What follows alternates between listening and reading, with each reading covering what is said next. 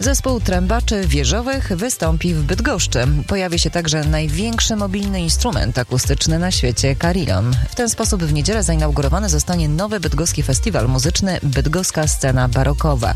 Mówi Michał Orzechowski z Kina Pomorzanin Reaktywacja.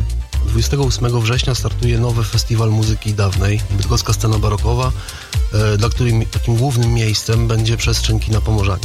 Chcemy jednak pokazać muzykę barokową i ten nasz festiwal e, szerszemu gronu odbiorców. Dlatego już od, od jakiegoś czasu staram się ściągnąć e, do Bydgoszczy głośnych muzyków i głośne instrumenty. Dzięki dodatkowemu finansowaniu ze strony miasta przede wszystkim, ale też prywatnych inwestorów udało się ściągnąć w końcu do Bydgoszczy zespół trębaczy wieżowych Tubicinatorez Gadanense z, z, z Gdańska. To, to jest w tej chwili najlepszy zespół, który gra 16-17 wieczną muzykę, która kiedyś była grywana na wieżach miejskich. Natomiast główną atrakcją koncertu będzie carillon. Carillon to jest taki instrument muzyczny niezwykły, e, który składa się z dzwonów kościelnych. E, musi być ich przynajmniej 23, żeby nazywało się to carillionem. Wszystko poniżej to są po prostu zwykłe kuranty. Ponad 23 dzwony są napędzane takim bardzo skomplikowanym mechanizmem, który na samym końcu jest podłączony do ręcznej klawiatury, na której gra się pięściami. E, ona jest podobna do klawiatury fortepianu na przykład. Są też są, są takie białe wajchy e, i czarne wajchy. I rzeczywiście gra się na nim ciężko, bo to trzeba przyłożyć dużo siły, żeby wprawić w, w ruch cały ten, ten, mechanizm, który na samym końcu wprawia w, e, wprawia w ruch serce dzwonu albo specjalne takie młoteczki, które są, które są przyczepione. W tej chwili w Polsce mamy trzy karyliony, dwa z nich są zamontowane na gdańskich wieżach, na gdańskim kościele świętej Katarzyny i ratuszu głównego miasta w Gdańsku. Natomiast miasto Gdańsk zafundowało sobie coś niezwykłego, karylion mobilny, który został zbudowany na przyczepie samochodowej. Tam jest 48 dzwonów, w związku z tym, że karidionista albo karidionistka gra w bliskości bardzo tych dzwonów, ona gra w takich mniej więcej słuchawkach, e, w jakich pani redaktor teraz, teraz siedzi.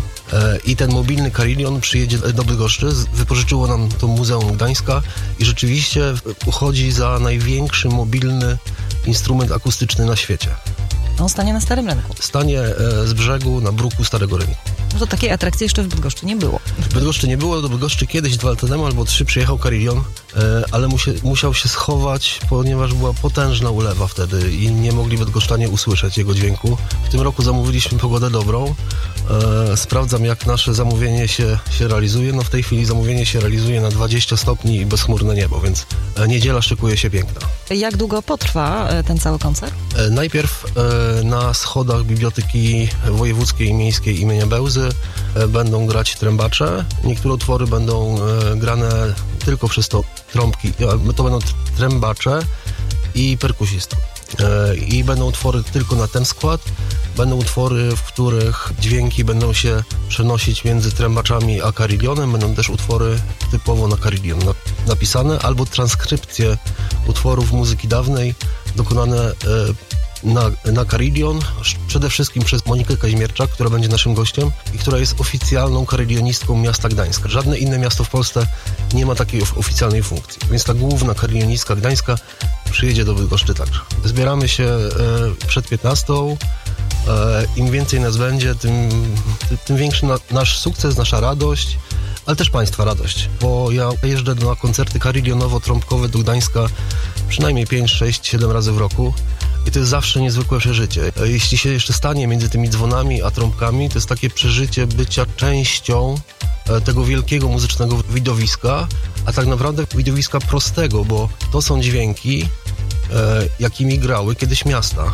Ja o tym koncercie mówię, że bydgoszczanie zobaczą, czy właściwie usłyszą, jak brzmiało miasto w XVII-XVIII wieku. Panowie trębacze będą, będą też w, his, w, historycznych dańskich strojach, więc można będzie też zobaczyć, jak oni wyglądają. Dzwony Bydgoszczy grały. Jest też takie podanie, niestety nie, nie zweryfikowałem go jeszcze, ale tym tematem się zajmę. Jest takie podanie, które mówi, że jeden z trębaczy katedry wawelskiej, trębacz Piotr, pochodził z Bydgoszczy, więc prawdopodobnie mieliśmy tu też w Bydgoszczy zawodowych, zawodowych trębaczy.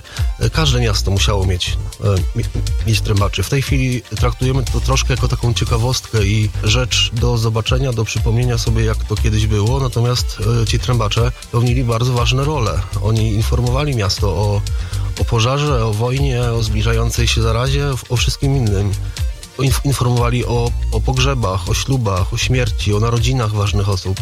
Więc jakby oni byli wpisani w tkankę miasta i tak naprawdę nie każdy mógł być trębaczem. Żeby być mie- miejskim trębaczem trzeba było najpierw odbyć pięcioletnią praktykę przy swoim mistrzu. Później byli ci trębacze wysyłani na 5 lat na wojnę.